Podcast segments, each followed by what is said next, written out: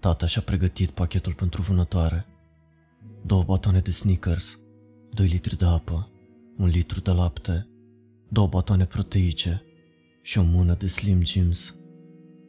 Era îmbrăcat în camuflaj, cu ochelarii de soare galbeni, cei cumpărați de la televizor.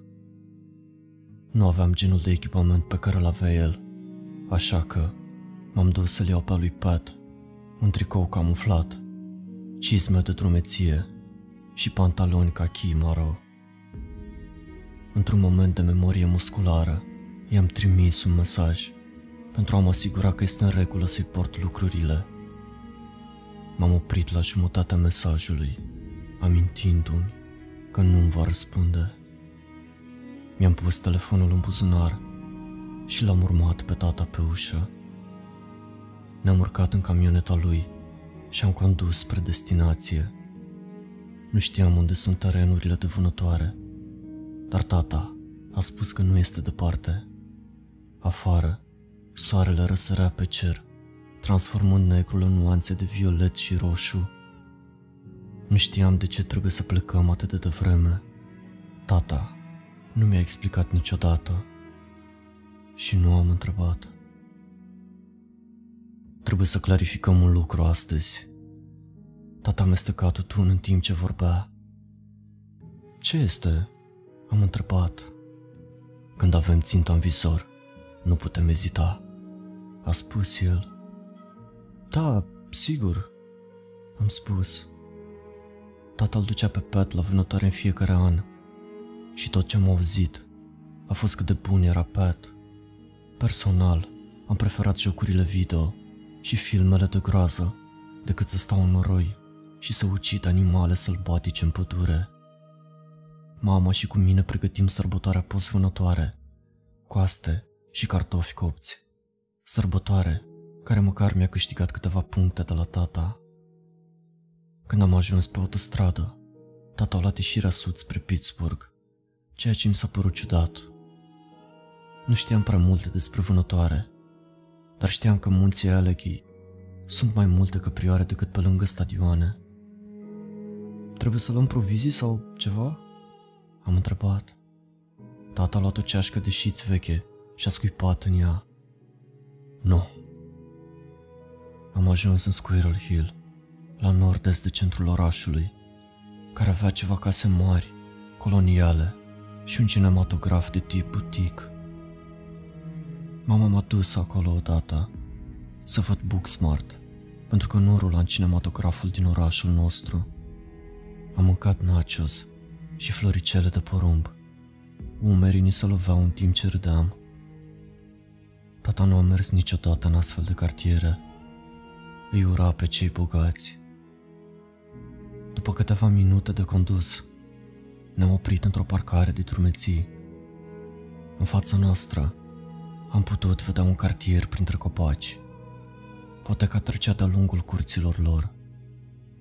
Eram singura mașină din lot. Tata nu a spus nimic când s-a dus la porbagaj și și-a luat pușca. Am rămas în mașină, așteptând instrucțiunile lui. Când a venit timpul să vânăm, tata mi-a bătut în geam. Am deschis ușa și l-am urmat pe putecă. Îmi pariu că-ți place cât de liniștit a devenit casa, a spus tata. Mergeam în spatele lui, evitând cu grijă ceatele pe care le rupsese cu cizmele. Îmi place că este liniștită casa? Ești un copil de interior, a spus el. Și casa era zgomotoasă cu toată lumea în ea. O iubeam pe mama ta, dar avea păreri aproape la fel de mari ca ale mele. Pat și cu mine am fost în mare parte de acord, dar el începea să-și facă propria conștiință. Tata a râs în timp ce scuipa mai mult tutun în noroi. În fața noastră, cartierul se apropia. Nu-mi place liniștea, am spus. Tata a dat din cap și a strecurat un glonț în pușcă. Am fost surprins să văd cât de aproape era cartierul de terenurile de vânătoare. Când îmi închipuiam vânătoarea, mi-am imaginat bărbați în căsuțe de copac, pe malul unui munte, fără oameni la vedere. Oamenii de aici nu s-ar speria din pușcătură? Am întrebat. Îmi place să fie liniște, când aleg liniștea, a spus tata. Nu ne-am ales liniștea, nu-i așa? Nu a spus nimic. În schimb, mi-am mestecat interiorul obrazului. După câteva mușcături, am simțit gust de sânge. Trebuie să locuiesc într-o casă liniștită din cauza deciziei altui bărbat. A continuat tata. Știi de câte ori am fost beat într-un bar și m-am gândit să conduc acasă? Nu sunt un om bogat. Nu mi-aș permite un taxi de 20 de dolari de fiecare dată când vreau să merg la bar, dar am sunat unul de fiecare dată. Știam că sunt mame și copii pe acele drumuri și nu voiam sângele lor pe mâinile mele. Tata s-a oprit de mers. Este 411? Întrebă el, arătând spre o casă. Am uitat. În depărtare vedeam cutia poștală. 411. Era scris pe lateral. Cred că da, am spus. Casa arăta direct ca dintr-un film cu James Bond. Ferestre masive, o punte în spate care înfășura primul etaj, statui grecești, era o piscină și o cascadă în curtea din spate. Deși era încă dimineață de vreme, lângă apă era un copil cu mama lui. Băiatul, probabil de vârstă preșcolară, avea o telecomandă în mână. În apă era o bărcuță mică. Tata și-a ridicat un genunchi și a luat luneta din geantă și a fixat-o pe pușcă. Ai învățat despre STDs? Tata șoptie acum. S-a uitat prin lunetă și a ajustat-o. I-a trebuit trei încercări pentru a o fixa bine. Mâna-i tremura. STDs?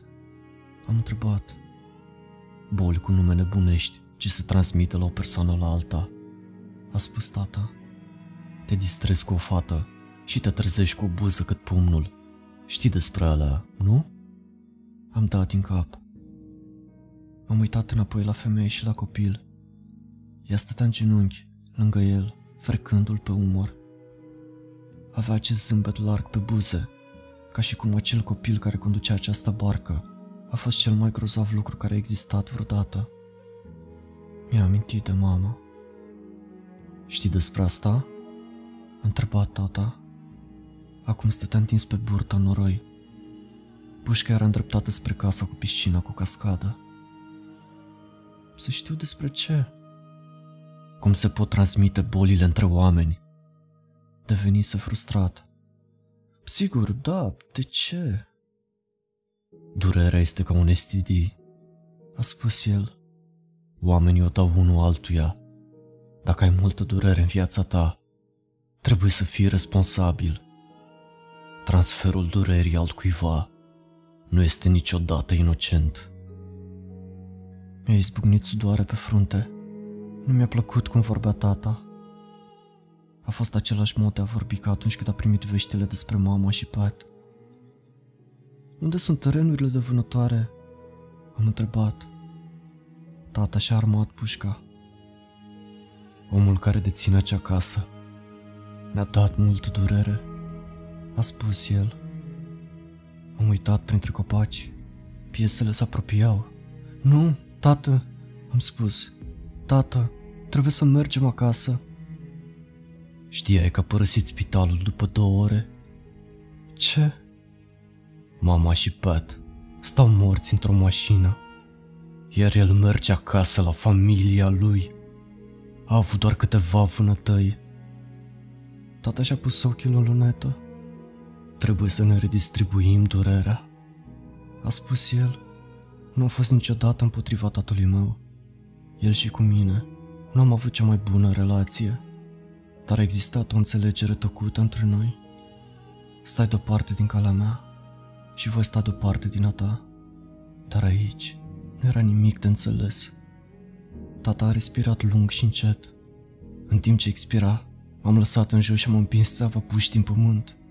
Hei! a strigat el, împingându-mă înapoi. Hai să mergem acasă, am spus. Nu mai avem o casă, a spus el. Tata s-a întors pe parte și m-a lovit cu piciorul. Piciorul i-a aterizat puternic în stomacul meu, aruncându-mă înapoi în noroi. Te rog, nu fă asta! Am încercat din nou să mă apropii, dar m-a durut prea tare. Când am respirat, am simțit că marginea scuțită a coastei îmi perforează ceva. Am inspirat scurt și încet, ca un animal rănit. Tata nu s-a uitat la mine și a păstrat atenția asupra femeii și copilului. Asta este pentru tine, păpușa lui tata, șopti el. Am închis ochii și mi-am îngropat fața în noroi. Pe măsură ce valurile explozii s-au muiat, am auzit o stropire. Mi-am ridicat capul din iarbă. Barca cu telecomandă încă făcea cercuri. Femeia privea în piscină cu ochii mari ca niște farfurii, iar rămăsese tăcut o clipă. Când în sfârșit a țipat, ochii ei nu s-au schimbat. Singurul lucru care s-a mișcat a fost gura ei. S-a deschis ca unui spărgător de nuci. Sunetul pe care îl scotea era crud și dureros. Pe măsură ce barca încetini până la oprire, apa de sub ea a devenit întunecată, apoi maro, apoi roșie.